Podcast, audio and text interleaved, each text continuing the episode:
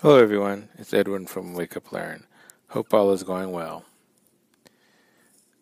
Our next story is about a robot with jet engine powered feet.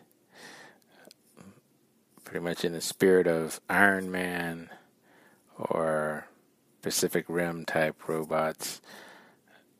Researchers at a university in China are working on a bipedal walking robot that has some jet engines in its feet.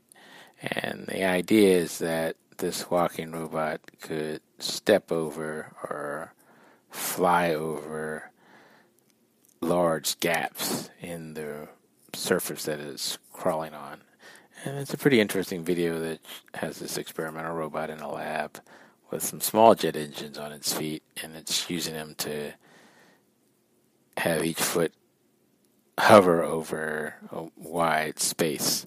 Um, pretty interesting. Um, I could see future construction work or hazardous areas where these things would have to lift up something, probably maybe something stronger than, say, a small drone could lift, where you actually needed a robot on the ground, but also some agility to get past some large gaps in the area. Perhaps maybe a roadway is falling away.